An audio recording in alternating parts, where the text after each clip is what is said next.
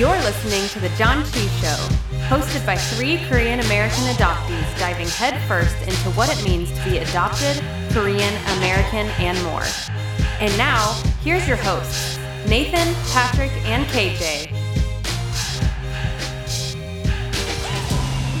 안녕하세요, 여러분. Bienvenidos al Janchi Show. If you were not prepared for that amount of language coming at you, that's okay. Uh, this is a different, special Janchi Show episode where I, KJ, uh, have the opportunity to be the guest of the show, and our friend Erik Kemp uh, comes on and interviews me about the intersection of disability and adoption. Um, for our new listeners, we are currently on break. Uh, but janchi means to feast in Korean, and we believe that any proper feast uh, means party, and so we're here to celebrate the intersectional identities that make us who we are. Uh, the show is typically hosted by myself, KJ, with Patrick and Nathan, two other Korean adoptees. Um, but as we are on break, uh, this is kind of a, a unique, special time.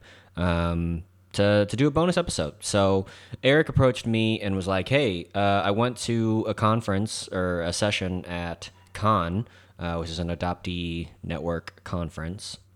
And it was like, yeah, so it just got me thinking, made me curious about kind of the intersection of disability and special diseases and adoptees.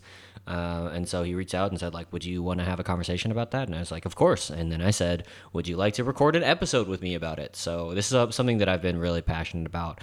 Um, and and wanted to talk about, but never really knew how to. That being said, uh, we probably get a lot of things wrong. We probably use language that maybe isn't the best, um, but honestly, it's more just an opportunity for us to explore um, and be curious and think about what it is to have this type of conversation. So. Um, open to hearing feedback on the episode uh, where maybe our language could be more inclusive, uh, could be uh, safer, or um, things that you found really interesting. We'd love to hear your feedback. Um, so that is all for this intro, and we're gonna jump into the interview right now.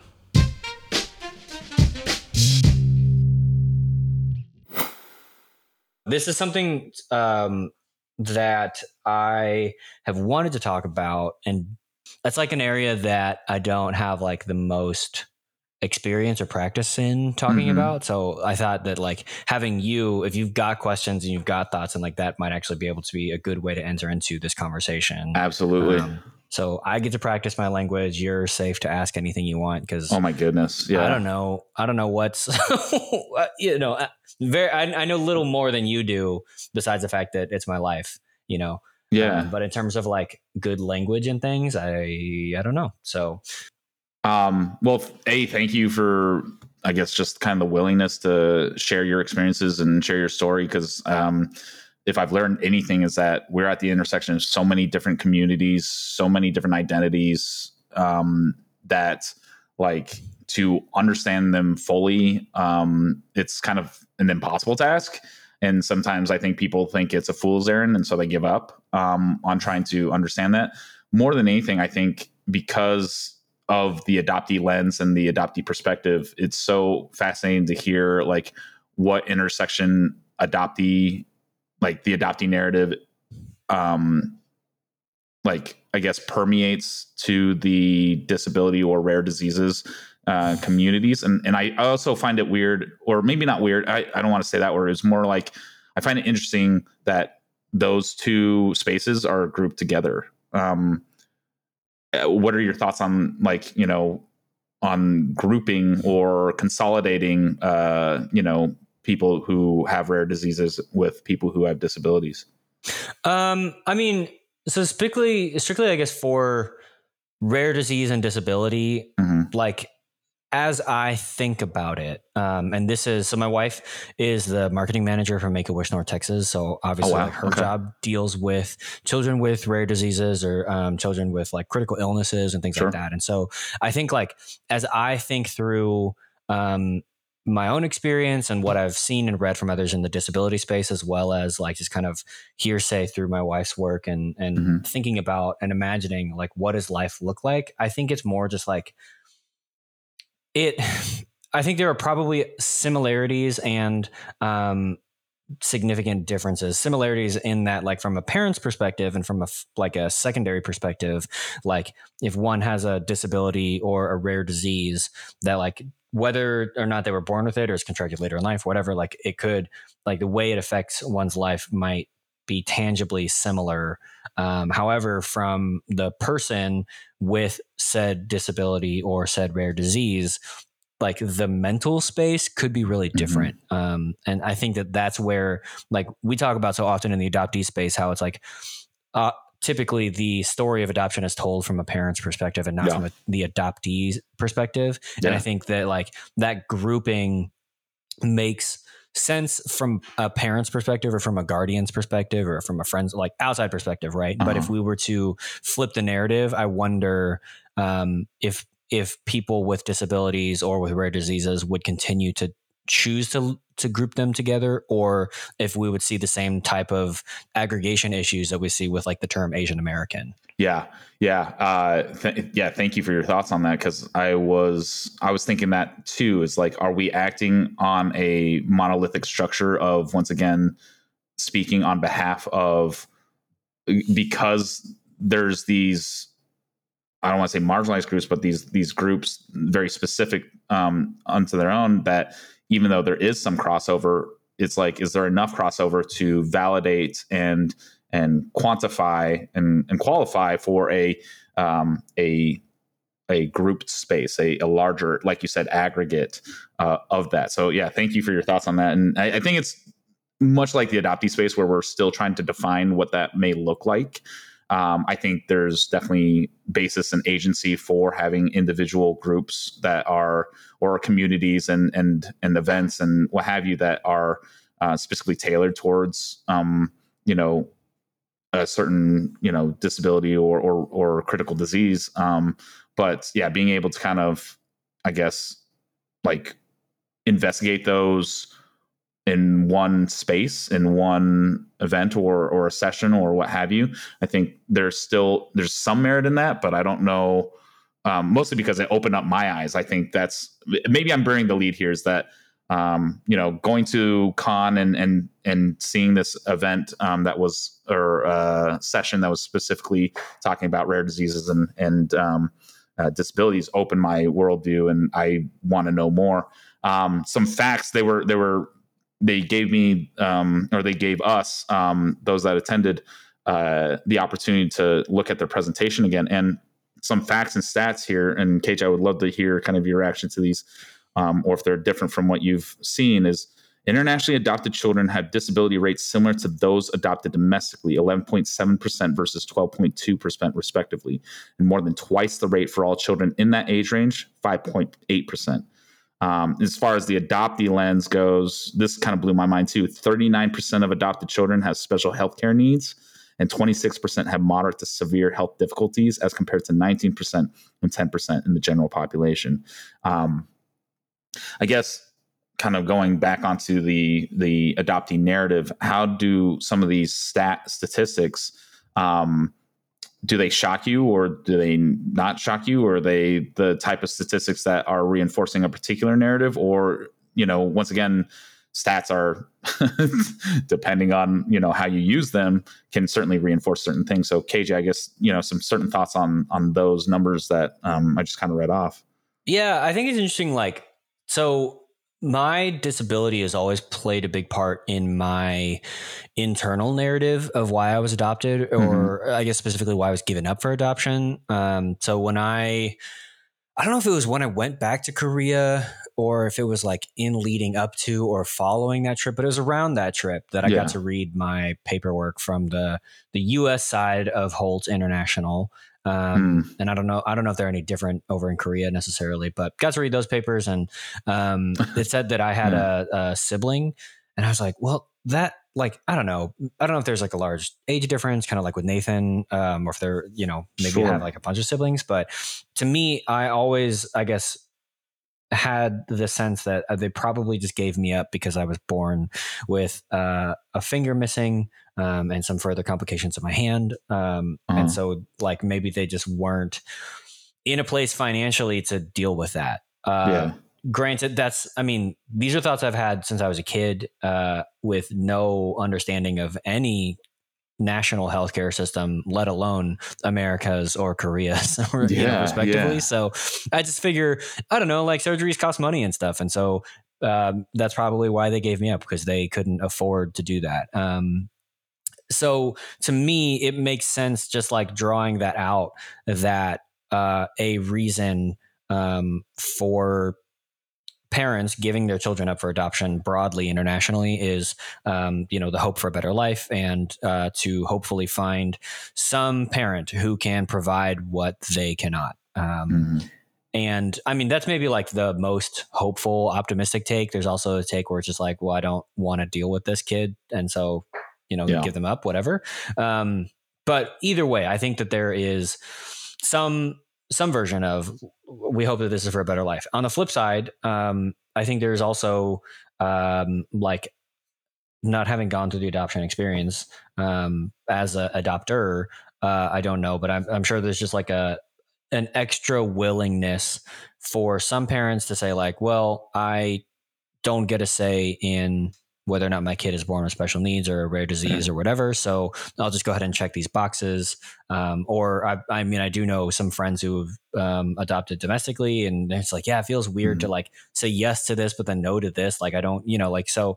But I think broadly, it it, it does fit into my perception of hope for a better life on one hand, uh, probably some version of saviorism on the other. Yeah. Um, and also, I think the combination of those things is not overall like a terrible thing. Like if you have a child who um, has a disability or is born with a disease or anything like those kind of things, mm-hmm. and and the parents, the family feels like they can't, uh, keeping them in the family would significantly detract from their life. Then, um, I mean, who am I to say that as a parent? Like, of course, you just want to want the best for your kid, and they decided yeah. that that was going to be the best for their kid, right?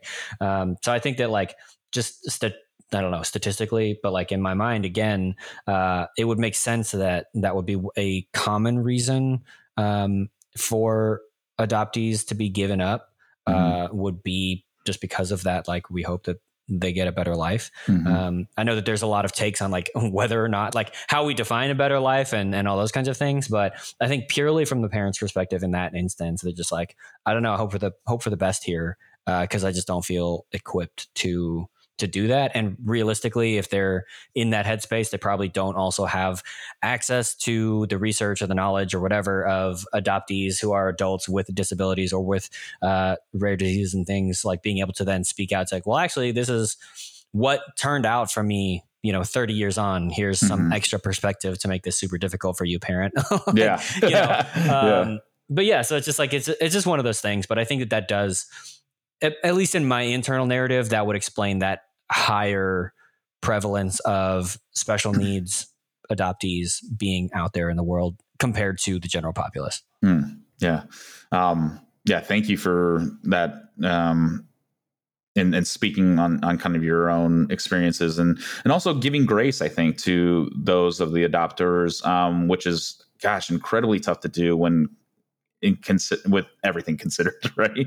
Um, but yeah, it's it's a matter of resources, it's a matter of education, it's a matter of of of knowing what the I guess possibilities are, and um, you know when so much of it is either unwritten or not or hasn't been really taken into exploration within you know uh, formal educated you know um, informal education and and um, uh, public spaces, it, it can be very kind of once again a a something that's unknown. And for me, that's been that experience. And so, thank you again for kind of um, sharing on that. And um, uh, one other thing from the presentation that they they mentioned was, um, uh, and this kind of really hit me was the disability is one of the few marginalized groups anyone can be a part of at any time in their lives. Um, and that was I don't know. That was I I didn't quite I'm still kind of processing it, honestly. Yeah. Um I've had friends reach out where they would let me know about, you know, whether it was a you know disability of theirs, something that they've noticed behavior within themselves or with me um, or what have you and they're saying like you know have you gotten diagnosed or have you explored that side of that behavior and find out motivations or what have you. Um, and then for others it's like kind of a clear physical disability or rare disease that they've gotten diagnosed they've gotten information um, but you know depending on what it was you know what the disability or rare disease is um, they may have tons of information. They may have very limited ones. Um, and i think that once again kind of through the adoptee lens adds a another layer or at least a, a, salient one to like i know we don't like using this term but a fog of like a, a an ambiguous um, realm in which we are aren't able to def, like define like to further define our experiences. And i think with more language with more research with more education and more people just in our communities growing up and speaking out um, we're able to further define these things. Um, have you um, i guess my next question would be like have you explored been able to explore those spaces um, specific, specifically within like adoptee communities and that intersection of uh, disability and and um, uh, adoption? You know, I've not, and I I'm actually more surprised that um, I'm more surprised that the disability doesn't come up more often on the show because like those st- the stats that you provided and just yeah. my own kind of sense of like there got to be more of us right? Um yeah yeah. you know like it's just like it's it's so so prevalent. And so i've explored like disability and adopt separately. Um, so my surgeries were provided through a hospital here in Dallas called Scottish Rite Hospital, and okay. uh, they had uh, lots of summer camps and things for all of their. I mean, probably all of their patients, but like sure. um, the ones that I went to were specifically like hand uh, camps for all their hand patients. Okay. Um, and so I got to go to a number of those growing up, and then um, again as I just went to one as a as a teen. Um, and so like it was interesting like just being in that space but it was all with like people with disabilities uh, in their hands.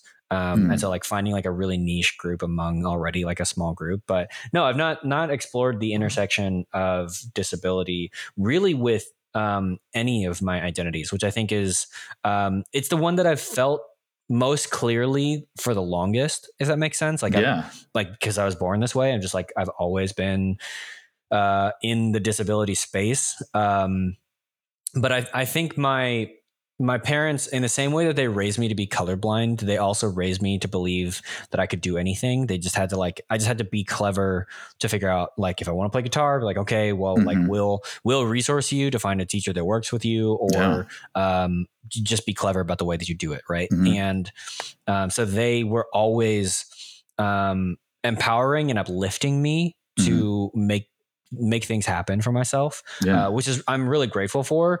But at the same time that I um, had my like adoption apocalypse um, and like was wrestling with the implications of that new revelation, I started really considering myself as disabled and what that meant, and um, like moving through all of the things that like again for example for guitar like there are just techniques sounds playing styles like whole songs that i will just never be able to play because my hand is the way it is and i yeah. was just like moving through the sadness of that reality not being angry necessarily but just like sure. in my own like level of like acceptance and grief and, mm-hmm. and that you know and then a little bit later i found um, a couple of instagram accounts and especially um, disability together on instagram okay. was one that really pushed me to think around like the intersection of, for example, um, being like an environmentalist and being uh, anti-ableist, I guess. um, yeah. You know what I mean? Yeah. So like, mm-hmm. but like thinking about disability and what and what the disabled community needs. Um, like one one great example was like the disabled community really benefits from single use plastics. So even though like environmentalists are like, ah, single use plastics are really terrible, mm-hmm. and you're like, can we figure out a solution that like saves the world and also continues to look after the, dis- the disabled community you yeah. know um, and i was like oh man yeah that's and I, that was like the first thing that really got my mind swirling on what other things are the general public being like told thinking about like what are the other big activisms that may inadvertently be not thinking about the disabled community and other levels of intersectionality. Oh, yeah. I think as we even as we talk about like what does adoptee activism look like, what does Asian American activism look like in in solidarity with other marginalized groups, um, I'm like still working out how to figure out how disability plays into the way that I talk about adoption, the way that mm-hmm. I talk mm-hmm. about Asian Americanness, the way that I talk about social justice, all those kinds of things. Yeah. So, and that's why I, I, wanted to do this show like this because I was like, I don't, I don't know what the entry point is, but this is a yeah. good starting point because you get to ask me all the questions and I get to try putting my thoughts into cohesive statements out yeah. loud. Absolutely, absolutely. I think it's an exercise for both of us, and, and I'm glad that you kind of mentioned that kind of um, meta reasoning because um, you know people. I, I think and this is i i also think this is almost ableist thinking is that like i have so many questions but i also don't want to offend or like trigger or you know be ableist right? I want to make sure that like as i ask questions it's in a it's a very safe environment a respectful one.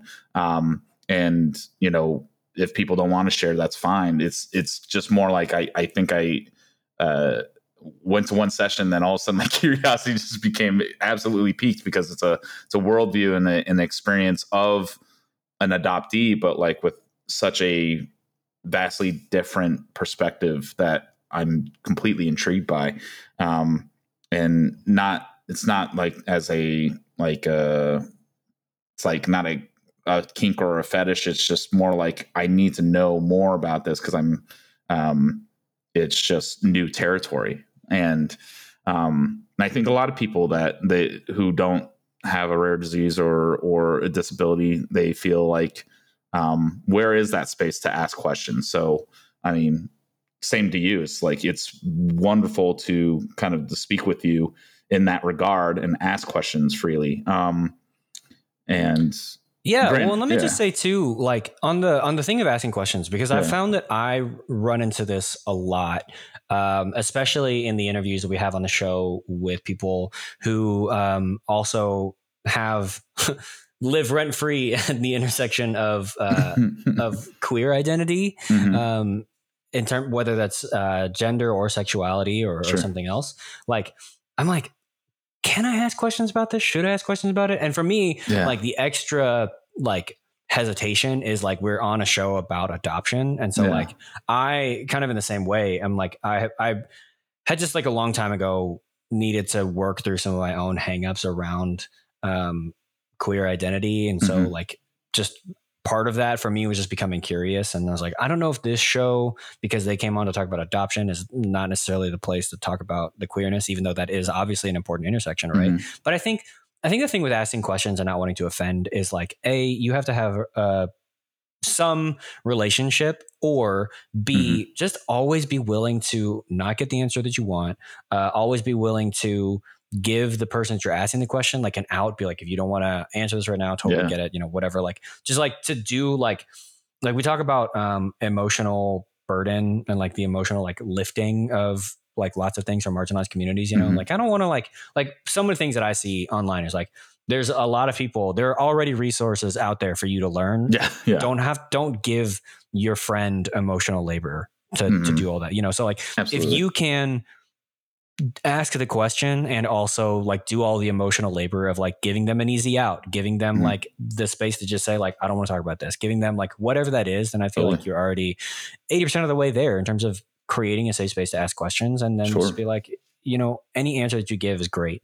Uh, even mm-hmm. if it's just like, no. you're like, it wasn't even a yes or no question. Um, um, and you and, did that for me. Like you, good. you okay. said, like, yeah, I went to went to KAAN. Uh, would you be interested in talking about this? And I was like, yeah, yeah let's do this as a podcast. Great, great, so, yeah. Like, I'm happy to talk about this offline, but also I think that this is something that I, I do want to explore, and I want to ex- explore out loud because, mm-hmm. as you know, the show is all about making safe spaces. So, yeah, um, so yeah, Ah, great. Well, yeah, KJ, I um, once again thank you for giving agency and, and uh, allowance there and uh, understanding because I think yeah, there's too many times where uh, and and I'm glad that you actually brought up the queer community too because like there's so many questions that once again you don't want to give them the emotional burden, right? Um, uh, but also too it's like how can i frame this correctly because i feel very ignorant right now you know kind of thing um, and so uh, i was even thinking about the term and and kind of moving forward is that i was kind of even thinking the term of how i use uh, like that's lame to describe something. And then i learned that lame was also like a way of saying like oh that's a lame duck or like a something that's disabled. Mm-hmm. um and it, it, was that's what it used to mean. And i get that like words can change and definitions can change with them but it's also i didn't know if that is something triggering or there's language out there to say something else or like what like people thoughts are in especially in you know disabled communities like what are some of those words or like what are some things that we are trying to advocate for um, in contemporary times? Um, yeah i um, so It's funny that you bring up lame because I've literally never thought about that. Even though, like in my uh, my early early life Bible times, like it's so common that you hear like the lame will walk. Like that's just very yeah. common vernacular, mm. and so you're like, oh yeah, like. But then I've never tied that to like something like oh so lame, just being like that those are connected, like that their roots um, come from the same place, or especially a lame duck. So, like personally, that's not triggering for me because yeah. like I have always associated lame with the inability to walk um, or to quote walk properly. Mm. Um, and so, like lame duck, I was like, I guess flying is the main mode of transportation for a duck. So if it can't fly, then it could be a lame, you know, yeah. whatever. But like because my motor functions, my like primary physical motor functions that enable me to travel mm-hmm. aren't hindered by my disability, yeah. then I've not ever personally had a problem with that. Um, I think there's a, I don't know. This is kind of a, a cop out answer, and I think there are so many people who who would get angry at me. But again, I'm I'm a newbie in this space as well. Sure. Like my hunch is that there is probably not a good way to say anything negative about anything without it being rooted in some type of uh, bias or Prejudice. like racism. Yeah, yeah, yeah, like any of those things. You know what I mean? Mm-hmm. Which begs the question, like, well, how do you say that like something sucks? And like, well, I mean, I don't know. Like, just just say that a thing sucks. I, I don't um, like this um, right now. I don't yeah, know. Like, like yeah. you know, but like also like I feel like, uh, especially in the case of like that's so lame, mm-hmm. is like while you could say that about a situation or a circumstance. Um, in my own experience, I typically hear that about like literally a person's inability to do something like, oh, I can't go to the party Friday night because I was grounded, whatever. Yeah. You know, like, oh, that's so lame. Yeah. yeah. Yeah, exactly. You know what I mean? Where it's like, it literally refers to a person's inability to do something. There's probably other ways to say that, but there's also just ways that you could like, instead of like bemoaning your situation by casting like, and this is really nitpicky, but this yeah. is also the type of type of conversation and like the way that I think about the world. And so it's like it's really nerdy for me uh, and fun for me. But like instead of bemoaning the situation by placing blame on a person's inability to do something, yeah. you could also express sympathy for their inability to do something and be like, and like in that way, like uplift the person. Yes. Like, oh man, it sucks. Like we're gonna miss you. Like that's a that's a total bummer. Yeah. You know what I mean? Um, and then you're like you express the same kind of thing just in a way that doesn't punch down in a way that doesn't like imply some level of guilt or ableism mm-hmm. or you know any of those kinds of things um, and i think like that's a really like in our recent show we just talked about like the, the power of switching between and switching from but to and language mm-hmm. so like uh, whatever that is because of like the way that but negates the previous clause. Yeah. Like if you switch to and, it actually adds to the previous clause. And mm-hmm. so then we hold more space for for gray areas, right? So this is in this situation saying that's so lame is like really hyper nitpicky and can be like a very simple way to like reframe the way that you think about a situation be like well how can i express sympathy for what's happening and like continue to build on a relationship that yeah. i have even though like some people be like oh it's just like you know just just messing around with this person like whatever just giving them stick or whatever yeah and you're like yeah but even still you can do that and still like improve the relationship without having to punch down. Yeah. So, um, all that being said, I'm not the person to talk to about like dis like the group language mm-hmm. that might be hurtful or harmful because that's a that's like a clear blind spot for me. Um, there's even debate um, and I don't, I have no idea what the the general temperature of this is, but like, do, do disabled people call themselves disabled? Do they call themselves people with disabilities? Yeah. Like how, like, and that changes from, I think, generally from person to person Uh-huh. about like how whether they choose to identify as disabled or as a person with a disability Yeah. or you know any of that type of stuff. So I think that language is really difficult, is always worth um, considering and and and like complexifying. Yeah. Um, but for me, that's just a huge blind spot. Okay.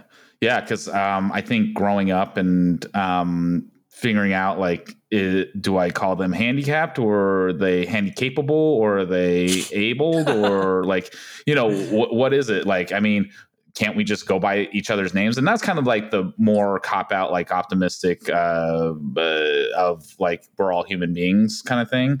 Um, and in many spaces that can work, but in I think it also kind of um, like I said, or, or like you said, it was the the but language versus the and language, um, where it's like, um, yeah, we're all human, but there's this, and, or no, we're all human, and there's these, you know, certain things that further define our experience of the human condition and of uh, you know human experiences. So um, I think that's very interesting. Yeah, and thank you for bringing up like kind of like the like, do we call uh, like I'm not in the space, so I won't use we language, but it's like, yeah, do disabled people call themselves disabled people? Is that how they want to be called? Um, and and that's where I think you mentioned the queer community, like where um, you know you are or or people taking agency over their pronouns. I think that's huge. Um, so so being able to kind of like signpost those type of things is massive, and and to show people that like I am an ally, but I'm also not like oh my goodness, like well versed or educated in these spaces. And so um, I think oftentimes we approach these things with trepidation and like timidness, like, I don't know what to do. So I think I'm just going to kind of avoid it my entire life. And with that, you're not really continuing conversation. You're just like kind of remaining in ignorance and hoping not to step on toes. And I don't think that's a great approach.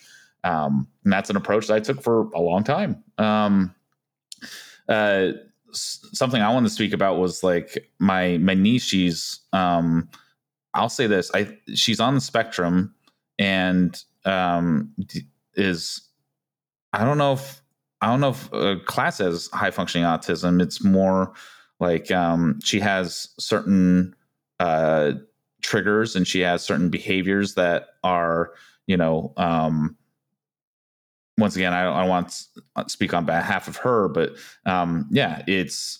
I think autism too is just one of those ones where there's so many different forms and of it. It's like how like do you feel comfortable like operating on the narrative of that or like on, on the monolith of autism? Uh, but like you said, it's like, or do you feel like you have language to say like no, this is my hand, or um, uh, or if it's only like, I guess, how would you describe your uh, disability, and like, how would you identify yourself if you were trying trying to explain to somebody else um, what happened? Yeah. So, um, or who you are? I. I typically, when I talk with my wife, um, because she has like some of these same hangups, and I mm-hmm. and I only say that not to say that I don't have these same hangups, yeah. but like she and I just like talk about these things. Um, I typically say like err on if there's a politically correct term mm-hmm. for a broad group of people, then use the politically correct term. But as soon as you can be more specific than that, yeah. be more specific than that. Like, like it's not like I use queer because, like, for me in my mind, like queer encompasses gender, it encompasses uh, sexuality, Mhm. it encompasses like the freedom uh, of questioning Yeah. and the freedom of uh, like figuring it out, basically. Um, and if I know a man who is cisgendered and homosexual, then I'll be like, oh, that's a gay man, you Mhm. know. Or if I know um, a woman who is not cisgendered um, and who is heterosexual, then like I'll be like, okay, this is this is how this person um, chooses to define themselves. Like I'll be, I'll continue to be more specific where I I can be, right? Um, and so that's like broadly what I say.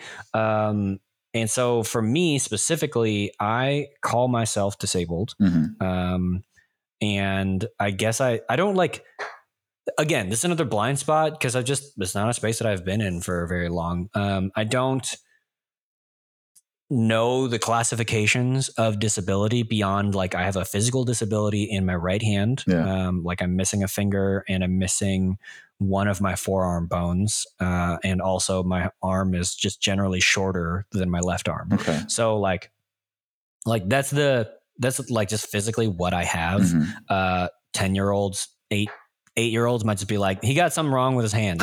his hand looks looks Yeah, different. yeah, You know what I mean? Like, yeah, you nailed it. Like that's exactly what it is, you know. Uh-huh. Um but like, yeah, so I'm just like, I don't know. Like I I call myself disabled. I would say I have a physical disability. Mhm. Um and like things like especially I think the spectrum of and this has really come out in my web development work, Yeah. but the spectrum of like motor skills, the spectrum of like color visibility, um, what like what one is considered maybe like legally blind or legally deaf Oh yeah. or Mhm. um, any of those types of things is really like interesting for me as a web developer because like I typically think like oh well I just can't do things completely Yeah. you know even though it's like well you could just like you could still technically hear like low frequency vibrations but like you're legally deaf or whatever you know all those Mhm. kinds of things so it's just like as a web developer like I, I prefer all of my tools to be accessible by default and will actively seek out those tools that are accessible by default Love that. Yeah. um,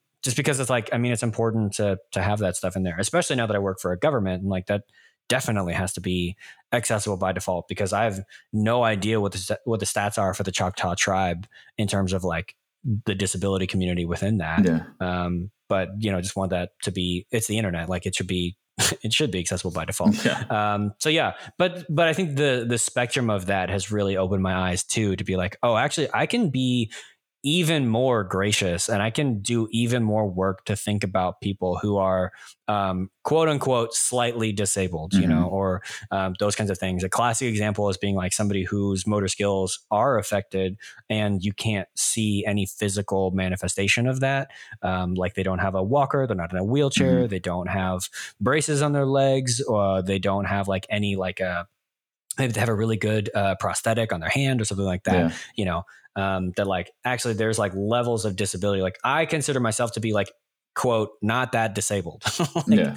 uh, because like generally my hand doesn't affect things until you get to like for lack of a better term like a 12th grade level or like a college you know like undergrad level um, because it's like i can do most things and not have to worry about Mhm. it you know um, like i can tie my shoes i can generally get paper towel out of a paper towel dispenser at a bathroom i can open a bag of chips you know whatever Mhm. um, but it's just like that thinking about that that range and that spectrum of ability um, yeah that's like really been been interesting for me Absolutely. And you, you mentioned uh, web development, and I've been thinking a lot about accessibility um, and how, um, especially being in, you know, uh, trying to get into film and television and entertainment where people are, are they still can't get over the subtitles of, um, you know, of films. And I'm just thinking like how much that actually helps um, people to understand your stories, and yet you don't want those there,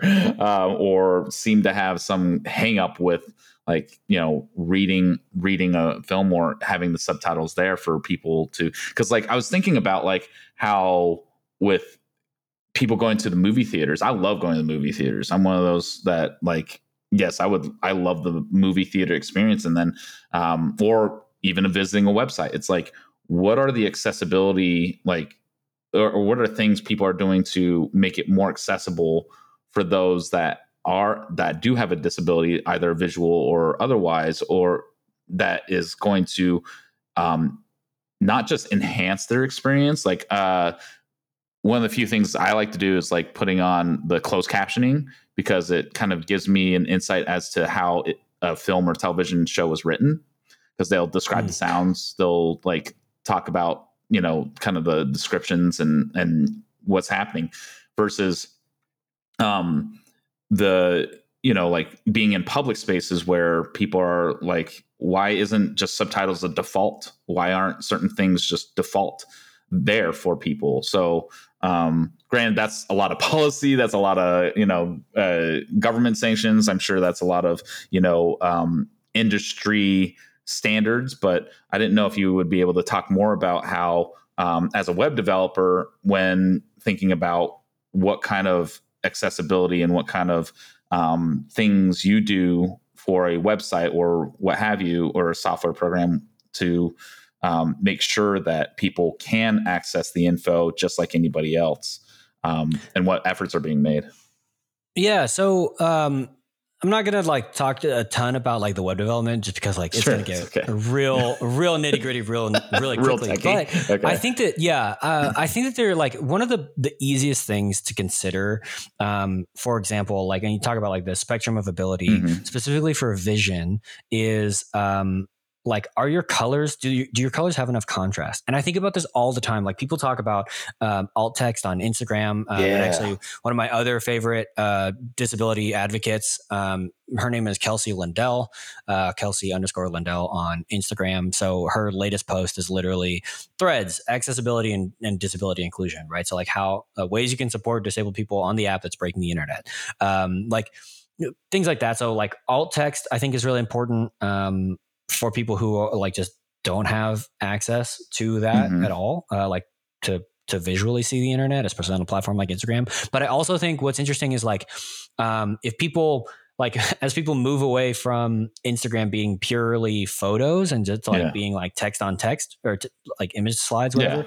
Yeah. Um, like, do your colors have enough contrast? Like, if if if you have a user who has trouble differentiating uh, specifically colors yeah. like blues and greens like kind of fade into the same area mm-hmm. or uh, whatever like if your colors don't have enough contrast then like you've done all this work and creating this beautiful slide and like you know 3% of your audience can't read it yeah and like i mean i guess they could have alt text but again talk about like the like ability on a spectrum like they this user may not have like a screen reader may not like know how to look for alt text mm-hmm. because like they typically don't need to go that far in their day-to-day life but they can't read your slides because there's not enough contrast in your images. So they're like i guess i'll just like pay attention to you know whatever. But like if your feed is mostly slides then like then that's really important too you know? So i think that like color and contrast are one of those things that are like so so important uh, specifically on the internet and I also wonder too, um, like when you were talking about movies, I'm like, oh yeah, subtitles would be great.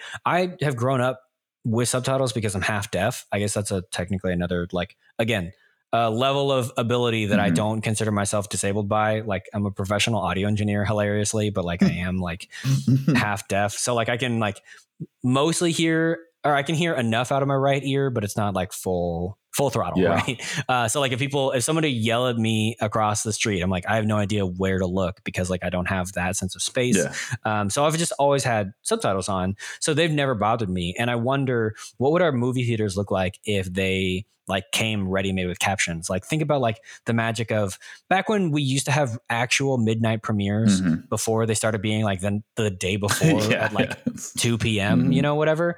Um, like like just capturing like the energy and the excitement of a crowd at a movie premiere like that's locked off to a whole community of people because like they can't go and see captions. And there's so much more to movie experience than just its sound. There's so much more to like yeah. specifically like going to the movies you know? Like there's the whole social component. There's just like just like the whole experience right? Yeah. and so like because of one thing we've essentially trained a group of people to potentially just ignore the theaters because they can't access the main bit but they also don't get then the extra 20% that makes going to a movie special yeah. you know and if if like whether that's like we recompose the screens to have subtitles ready to go on the bottom mm-hmm. or like do um dps and directors like can they compose their images and their shots like thinking about this is going to get subtitles mm-hmm. how can i compose this in a way that like i can still have a beautiful shot and it's not going to get in the way of subtitles being overlaid on top of that. Absolutely. You know, like, or is there like a clever way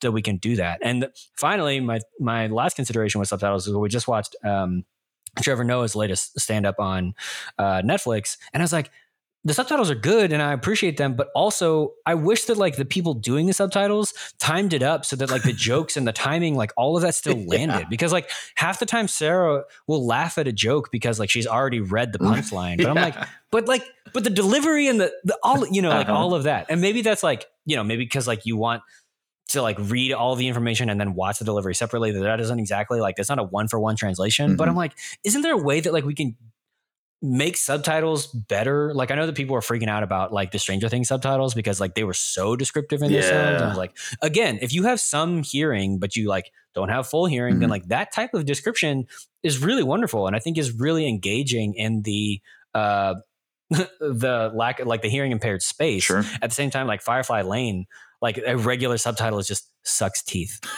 like, they, like, if I don't know what that sound is, they suck their teeth a lot. Like, what even is that? You know, Yeah, just like yeah. all sorts of things. I think that there's there's still so much room to go in terms of that. Um, but it just makes me like there's so much extra room for like for me, I see the gap as just like so much space for creativity and fun and playfulness. Um, and it just like improves the experience for everyone. Mhm. You know, um, you bring up a great point about like how directors or filmmakers, right? In general, it's like how can we, um, you know, if we know that it's going to get the subtitle treatment, or if you know, like even in just different languages, like um, you know, where where that's going to be. I always thought too it'd be super helpful to have subtitles, and you see a little bit of this in different shows where they'll put the subtitles right underneath the character speaking.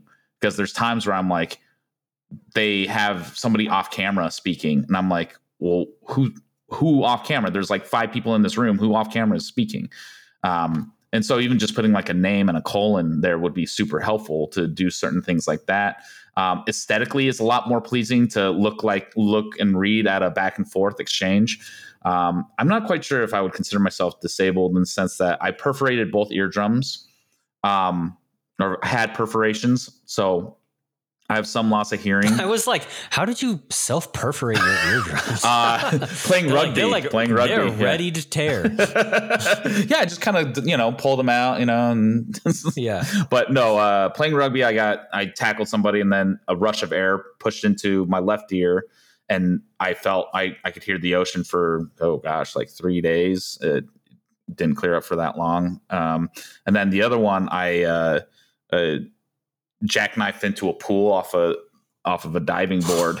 And clapped my ear right up against the water like an idiot. Oh Yeah. yeah. And then so I thought it was like I thought it was just full of water. And it's like, no, Eric, that's not full of water. You you punctured a hole in your eardrum, you idiot. You done damage. Yeah, yeah. So there's certain things. Yeah, I mean, I still suffer from tinnitus and certain other things. But to your point, like, you know, from the listening community and like even as a writer myself, I'm trying to think about like, okay, so how are they writing this out? And so the closed captioning or even the the the the screen readers, the description, those things are actually super helpful because then I get to learn like, oh, okay, so they're trying to elicit motion with like what you're saying, like the teeth chattering in the background. It's like, you know, like uh and for those that can't hear at all, like that's those are very important cues and very important motifs to the story. Um and being able to have those uh, uh sonic cues um to um experience that story even more so. And so like just kind of reeling back into the kind of the adoptee community, it's like being able to understand those kind of nuances and and accessibility. It's like what can the adoptee community to have these spaces be more accessible for those that are um, disabled or or um, uh, experiencing a rare disease. I mean, I don't know that there's anything more specific that the adoptee community can do in terms of making things accept- accessible Mhm. um, beyond like what every community needs to do. Yeah, you know? ADA stuff. Um, yeah.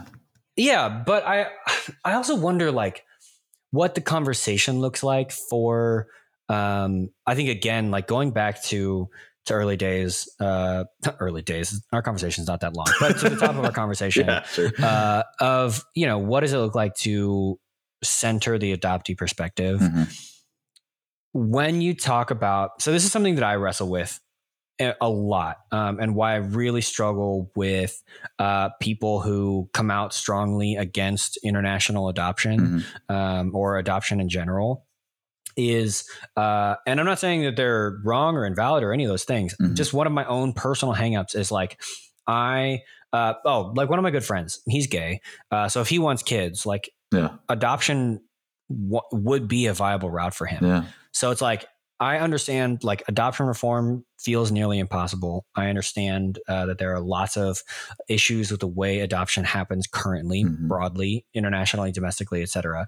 And how can I like push for change and also not rob of a loved one of his ability to have a child and, and to have a family right yeah. and so I, I think it's like the same kind of thing is like what does what does a disabled adoptee discussion that's led by disabled adoptees look like in terms of broadly how we think about um, adoption reform, mm-hmm. how we think about um, like the parents who give up their kids for adoption, the parents who are receiving disabled uh, or um, kids with rare diseases. I don't know. Do we still say special needs? I don't know.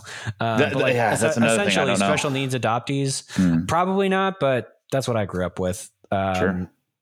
So, for the purpose of shorthanding it uh, within this discussion only, uh. um, yeah. So it's just like, but how do we have like those adoptees be the ones to lead other types of, you know what I mean? Mm-hmm. Because I think that's it's so easy to fall into the trap of like, this is my experience. It's been uh, validated, revalidated, spoken to, amend, mm-hmm. whatever um, by others in my community, and uh, I am a healthy, able-bodied adoptee. Yeah. So what does it look like then for a disabled adoptee to be like, well, actually, like this is my situation, mm-hmm. and you know, like hearing it uh, played out ag- against like all three parties of the adoption triangle.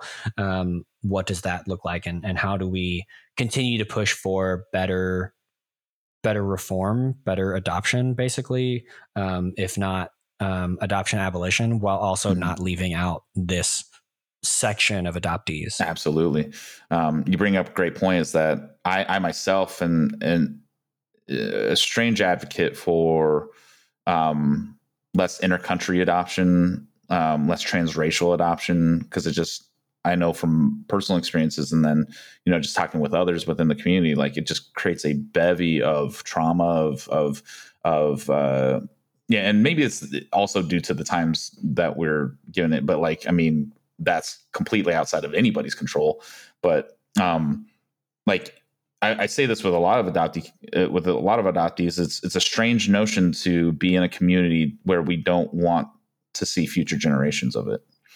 And like to your point is that you know it's not like a manifestation of of wanting a child it's like you know providing a home and a family and it's not so much saviorism. It's more like, you know, because of who I am as a person, right? I am unable to have a child.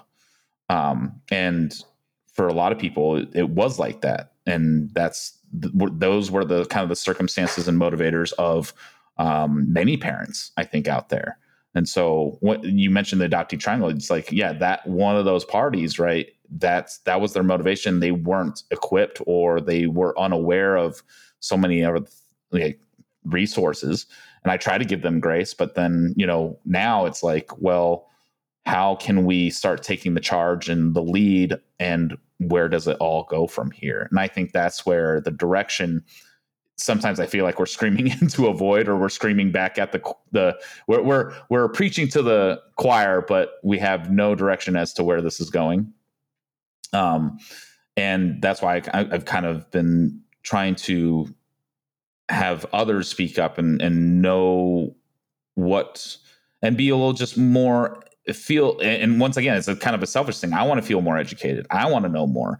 And um you know it, it, would be great to not speak on others behalf but just be more knowledgeable about hey when you say like like i've, I've met many adoptees where they're just like down with the system no more adoption none of that. And to your point it's like that's I not taking away from that, you've clearly had some life experiences where um, it would be in full support of that.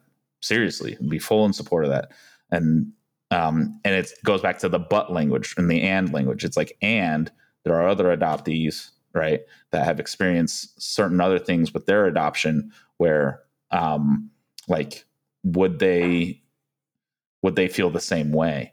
And so it's like, yeah, we share that part of our identity with each other, but what are other circumstances and other factors and how are they playing into all of this and i think that's where the diaspora of adoptees in general whether it's transracial intercountry domestic foster care, late discovery. Like it keeps it keeps going. It just keeps going. Yeah.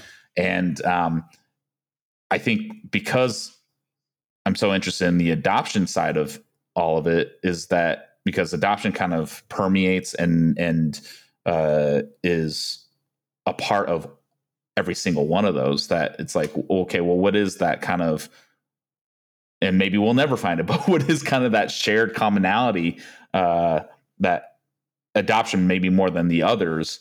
Um, you know, why does that permeate more than some of the other parts of our identity? Um, I don't know.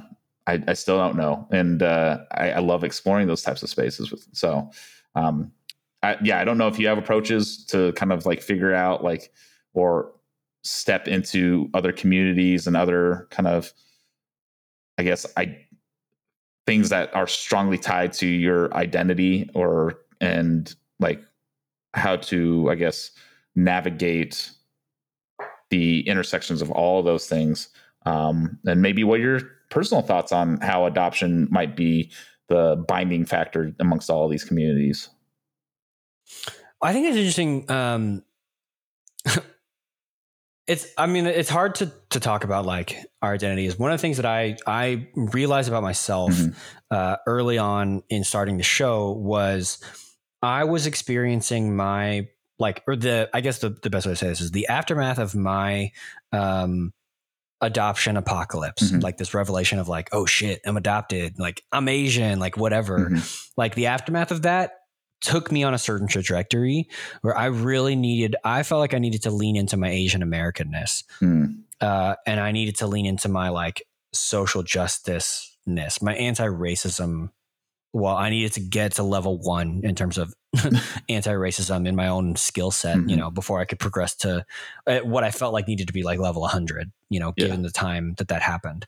Um, that wasn't true for Patrick and that wasn't true for Nathan. They each had their own, like, I know Patrick leaned hard and continues to lead hard into his adoption identity. And then maybe secondarily, although at this point they're probably pretty break even, yeah. uh, his like Asian Americanness. Yeah. And, and for Nathan, that was, that was different, uh, different balance of those things too. Right.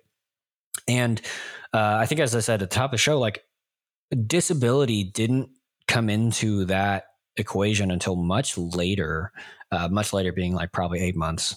I don't yeah, know. Sure. Um, through a through a friend of mine, I think who who reposted uh, something from Disability Together, and I was like, oh yeah, I should think about that. You know, mm-hmm. um, even though prior to my adoption apocalypse, the disability community was the one that I felt most closely associated with, uh, probably second only to Asianness, yeah. you know, in terms of like intrinsic uh, physical identities that we hold about ourselves. So, um, yeah, I, I think it's it's it's hard to ask someone how they think about themselves in terms of like those distinct identities mm-hmm. because I I typically my experience has been that people don't aren't able to break themselves down into component pieces yeah. quite like yeah.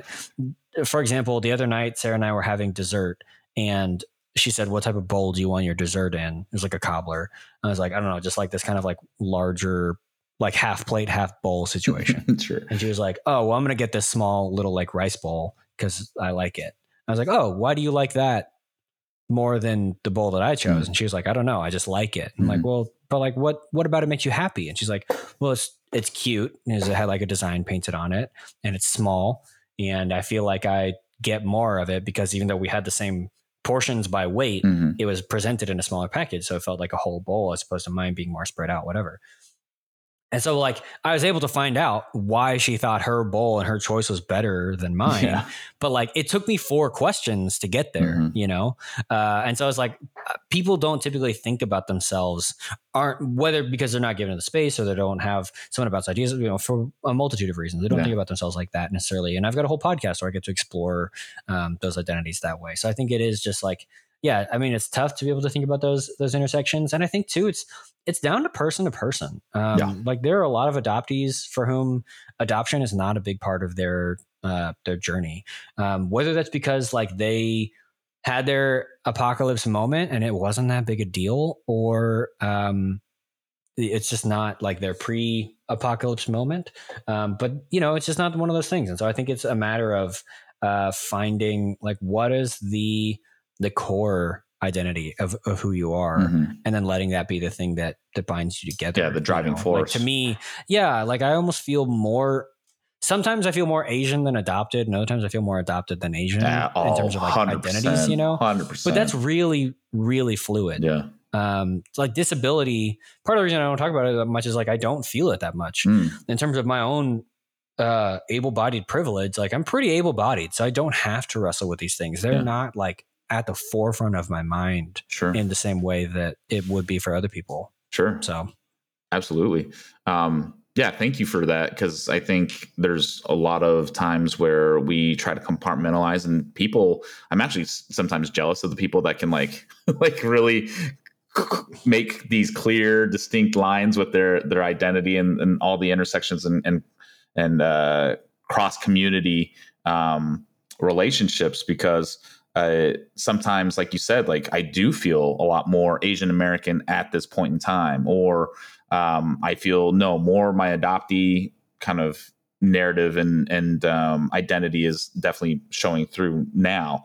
Um, and sometimes it's like it's a culmination of all of it. You know, it's just um, it, I just think because like and you, you mentioned how you know people that's just naturally not what they do. They they like what they like or they they have certain preferences. But being able to kind of start breaking those down and figuring out what are those motivating factors i think um is kind of why the Janchi show is is incredible in that regard. And spaces just like the Janchi show where you get to explore these different intersections and identities.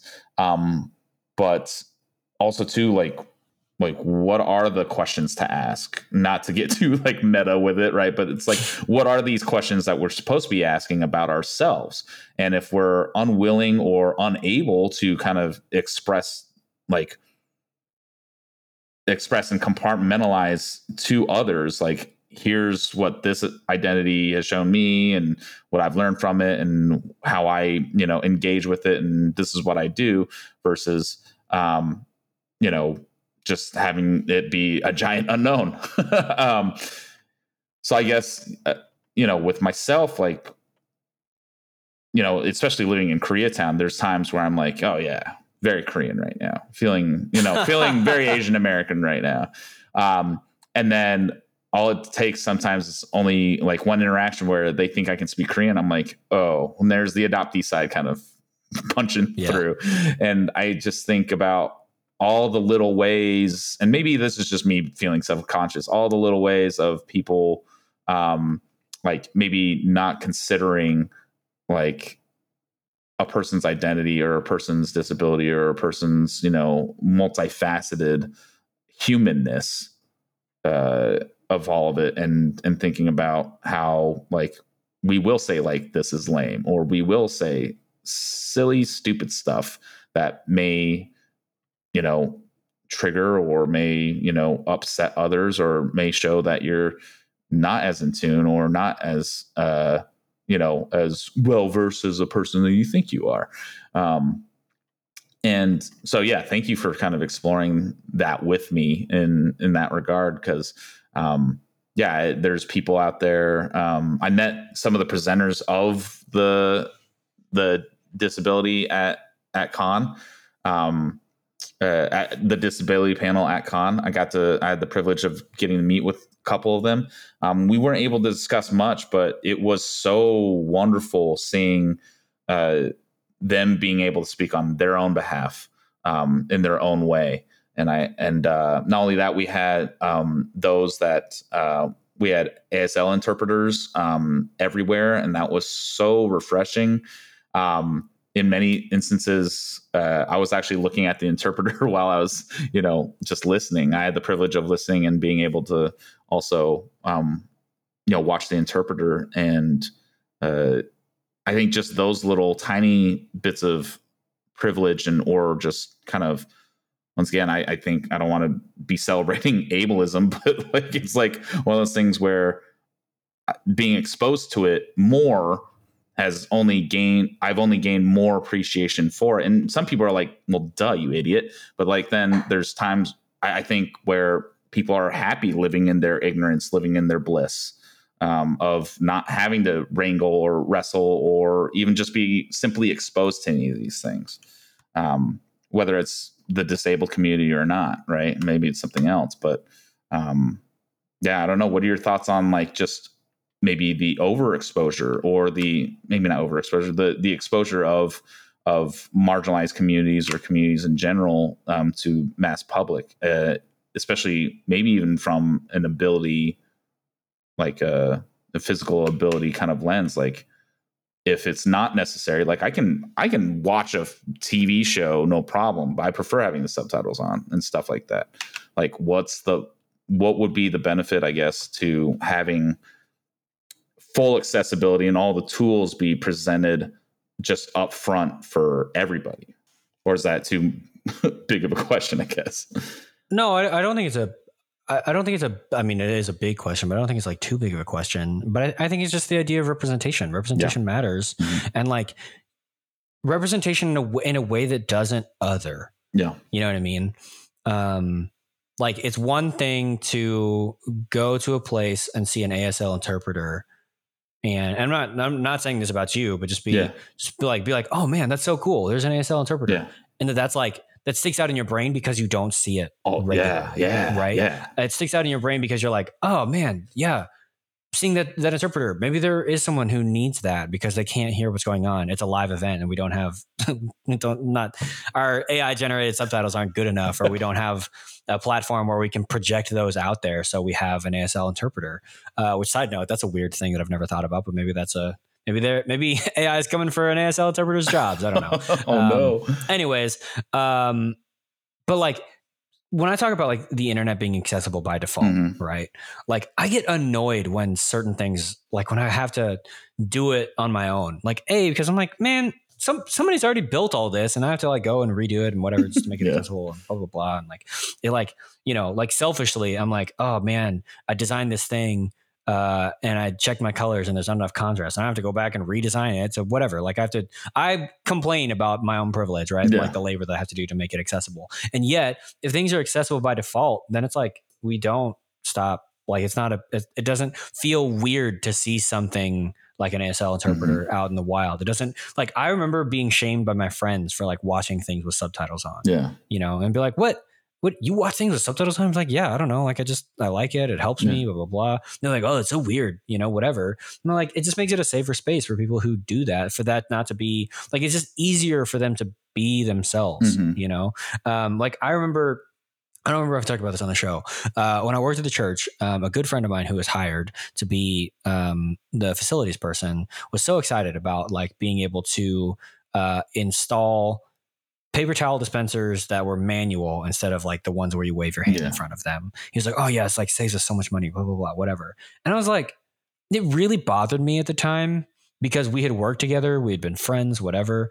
And I was just like, "Do you not see that you work with a disabled person yeah. on staff? Like, are you so blind to this reality of my life that like you're literally go to this is obviously a minuscule example, but you go to greater lengths to to make my life harder, you know, mm-hmm. essentially those kinds of things. And like, but if things are accessible by default, like if homes have wider hallways so that they're easier to navigate with wheelchairs, like all those kinds of things. And like, again, it just continues to take away the emotional labor of those marginalized communities. And you're like, no, it's this is the way it is. And we actually care about those things. And then what, what I think we notice, uh, and this is true of, um, what what I've seen in like the Target and the Starbucks and all mm-hmm. that stuff with all of like them like putting out like bright stuff and then it being like retracted yeah, or being vandalized yeah. or, or whatever. Mm-hmm.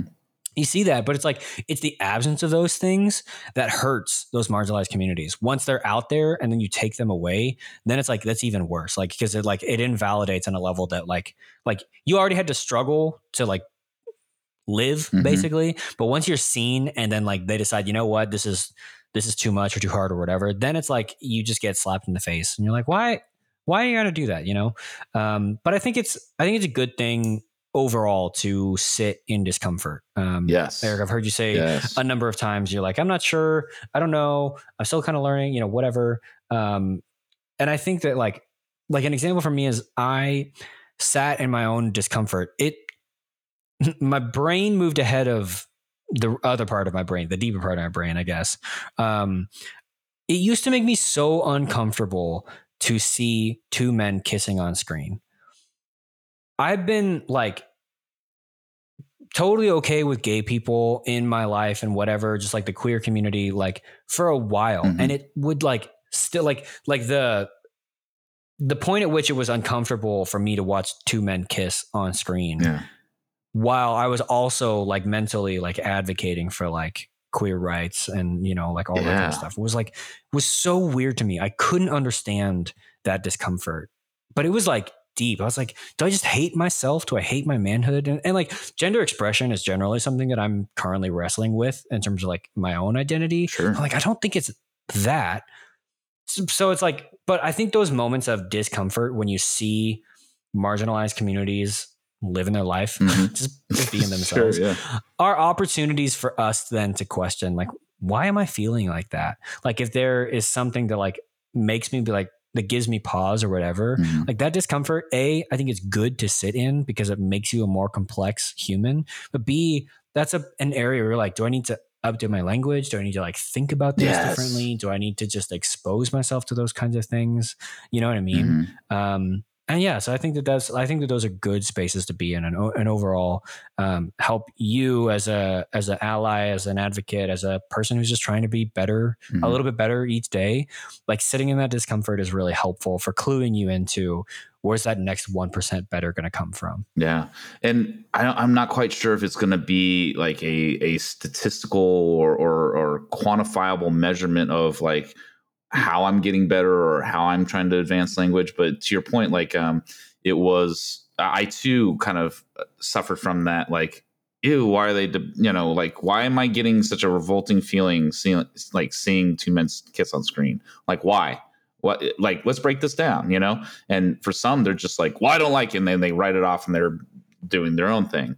Whereas, like, I guess, yeah, for me and for the people that I want to keep close to me, it's just like, okay, let's let's just break this down a little bit. And, I think that's a personal journey for many. It's like trying to figure these things out. Whereas, like, you know, I felt like if we had, and I and I think too, I think and feel that if we had more exposure to these types of things, right, and it's more like readily available to the public, then we wouldn't like we wouldn't be in situations uh, of I don't know, like uh we wouldn't.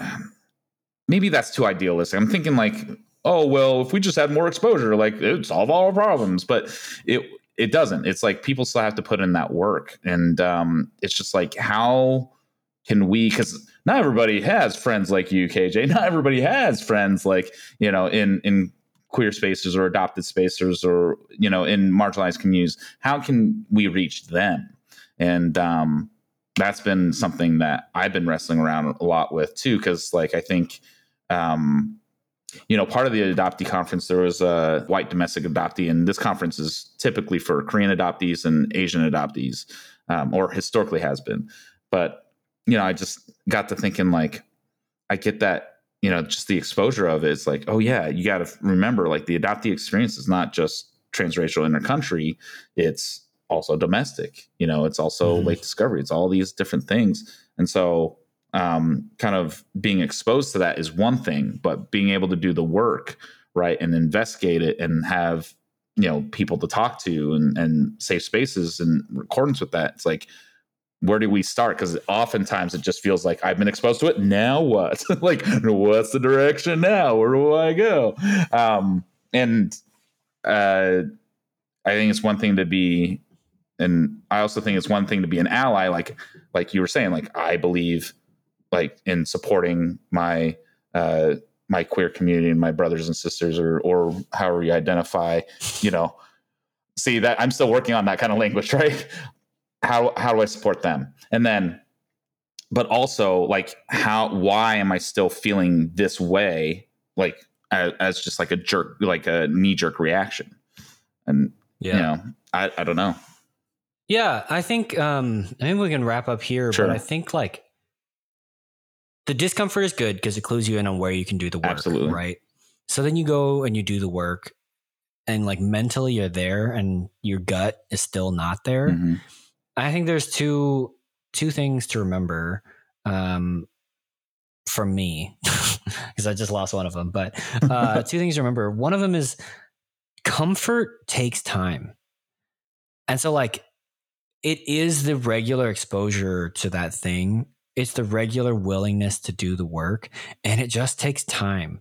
But I think like in the case of for me watching two men kiss, and this doesn't happen like no other part of the queer community like have I had such a visceral like gut reaction to. Mhm. It's literally just two male presenting bodies kissing that like really bothered me, and I I couldn't for the life of me figure out what it was. Um, but I think ultimately what changed was I was like, these are two people just wanting to live their life, two fictional people Yeah. on a TV show yeah, true. That too. wanting to live their life, Mhm. right? Um, and I I just had to like be okay with that. Yeah. I had to figure like if I love love Mhm. uh, and just like want love to be the thing, yeah. I'm like I just gotta make that okay. And then I think when I like after I had done all this work around these like parts of identity that make up the human person, hmm and I think in in spaces like the show uh, or at a conference like you went to, it can be really easy to be like, "Ooh, identity," you know, whatever. Yeah. But I was actually after I'd done all of this identity work, and I came back to seeing couples, male presenting couples on TV Mhm. as human beings, characters in a story, but human beings as people again hmm then I was like, oh, of course I can celebrate this because these are two people who have found love. These Yeah. are two people who are are celebrating that. And I don't want to get in the way of any of Mhm. that, you know?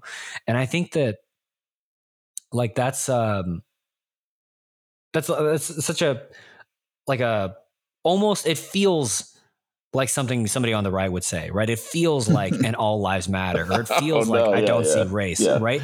But actually, it's like it is the nes- the necessary full circleness of it, where you go and you do all this work to see race, to see gender, to see mm-hmm. sexuality, to see ability, to see like all of these things, and then through that see the fullness of the human being and root for the Yeah. humans and be like i just want you to be so happy and so Yeah. full of joy and whatever you know and i like i th- i remember too like um at one of the the the like the event for my wife's work Mhm. the event like the gala um there was a, a wish kid who was dancing she was doing the cha-cha slide she had this killer dress on and she was in a wheelchair Mm. and i was like she's going so hard she's doing the most work on this dance I floor love it. like just like just I mean it was like it was so it was pure joy watching her dance right Mhm. and i was like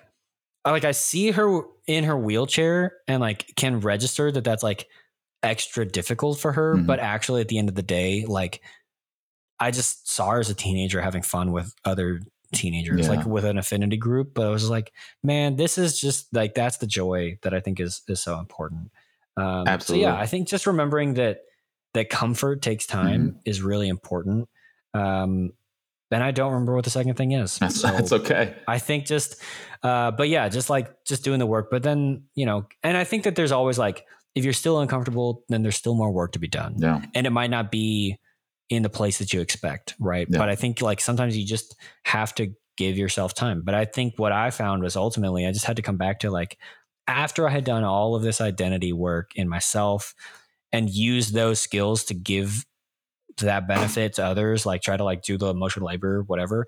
As I was like, I have to. All of this means nothing if I don't come back to seeing people as people. Yep. You know, all of this means nothing if I'm not able to move through that, not just like ignore it, but Yeah. move through it to get back to the humanity of people. Yeah. Um, and then I can really, really celebrate and really advocate for that. I think that's that's such a great bow tie on all of it is that the, it's the humanity of it, right? Is that um, uh, where I kind of started to feel comfortable, right, in in seeing those spaces. I I had a roommate who's gay in Utah of all places, and um, I remember seeing him just break down after uh, a breakup, right? Um, it was a bad breakup, and I was like, oh, he reacted just like I did, and it was just kind of like it was one of those things where it's like whether he reacted in the same way I have in the past about a breakup, it doesn't matter. It's like once again, just feeling the emotion and and and and seeing that was just like yeah, it, we're all human. He, he just broke up with somebody that was very close to them, and it's like being able to share those experiences, those emotions. Like, yeah, it's a crappy emotion to have, but at the same time, it's like being knowing that you have that shared reaction. It's like, doesn't that bring us together as people? And whether that person was another man or another, you know, or, or whoever, right? It didn't matter. Um, it, it what mattered was like you know we we have those shared experiences and and we can't forget the humanity of it so um yeah i got some tools and i got some direction um and uh hopefully this was also something that you you found cathartic or or something that was constructive um because i know for myself i i've been able to kind of sit in my discomfort a little bit more um, and uh, also yeah remember remind myself that also remind myself and give myself grace of like dude you're a human you're, you'll have mistakes you'll have mistakes along the way but so long as i think you're putting forth a positive effort and, and it, because i think there's a lot of people out there like myself where it's like i have all these questions but don't know where to start. And i think uh, you know having that comfortability like you said takes time. Um, it takes work. Um, and then hopefully you come full circle with it and, and remind yourself of the humanity that is also there at the end of the day um, that we do have shared experiences that we do have um, these things that are innately human you know humanness i don't know like hum, like innately human um, that we all um, that we all share um, regardless of any kind of other circumstance or identity yeah. yeah. Well, yeah. Thanks for for reaching out, and uh, it was a real privilege to talk to you about this because it revealed, I mean, revealed some of my own blind spots, some other point ways to give myself grace. Mm-hmm. Um, so yeah, I think that was important, and it just also reminded me like, um, part of being comfortable. I guess my my like other piece of advice is like just be comfortable with being wrong and be comfortable with like backing down. mm-hmm. Like I feel like especially like the newer comedies that I see um have like this white woman who tries to do her like new diversity training, gets it wrong, and then just doesn't back down. Yeah. And like doesn't say like, I'm sorry, you know, whatever. But like it's uncomfortable to sit in like, oh, I've just said something that maybe was not as inclusive as I wanted to be, or I expressed something that like whatever, you Whoops. know, I got it wrong. Yep. Yeah, and be like, I'm so sorry, and then just like immediately have to back down from that and just mm-hmm. sit in that own discomfort, but not let that detract you. Um, but yeah, and I think that it was just there's been a really fun conversation, um, and I hope that it's a, a safe space for a lot of people to enter into. Mm-hmm. Um, I'm sure we got things wrong in the midst of the midst of talking, um, and I'm I'm happy to hear about it, and I and I hope that people um, practice sitting in in discomfort yeah. and uh and that this becomes uh the beginning of a way to be like oh yeah maybe i feel ready to tackle this point of intersectionality of what it means to be human and what it means to to give grace to other humans mm-hmm. and, and those kinds of things. So so yeah thanks man. Yeah thank you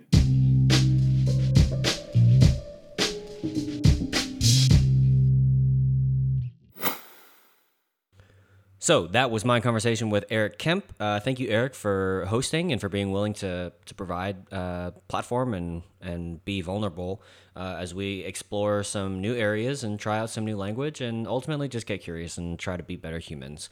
If you want to uh, reach out to me or to the show, uh, you can find us at Janchi Show on all of our social media platforms. Uh, you can send us an email to janchishow at gmail.com. You can leave us a voicemail if you have a follow up question or anything like that uh, to 972 677 8867. Um, I'm at KJ Relke, wherever I want to be found on the internet. Uh, Patrick is at Patrick in the World. Nathan is at N Nowack.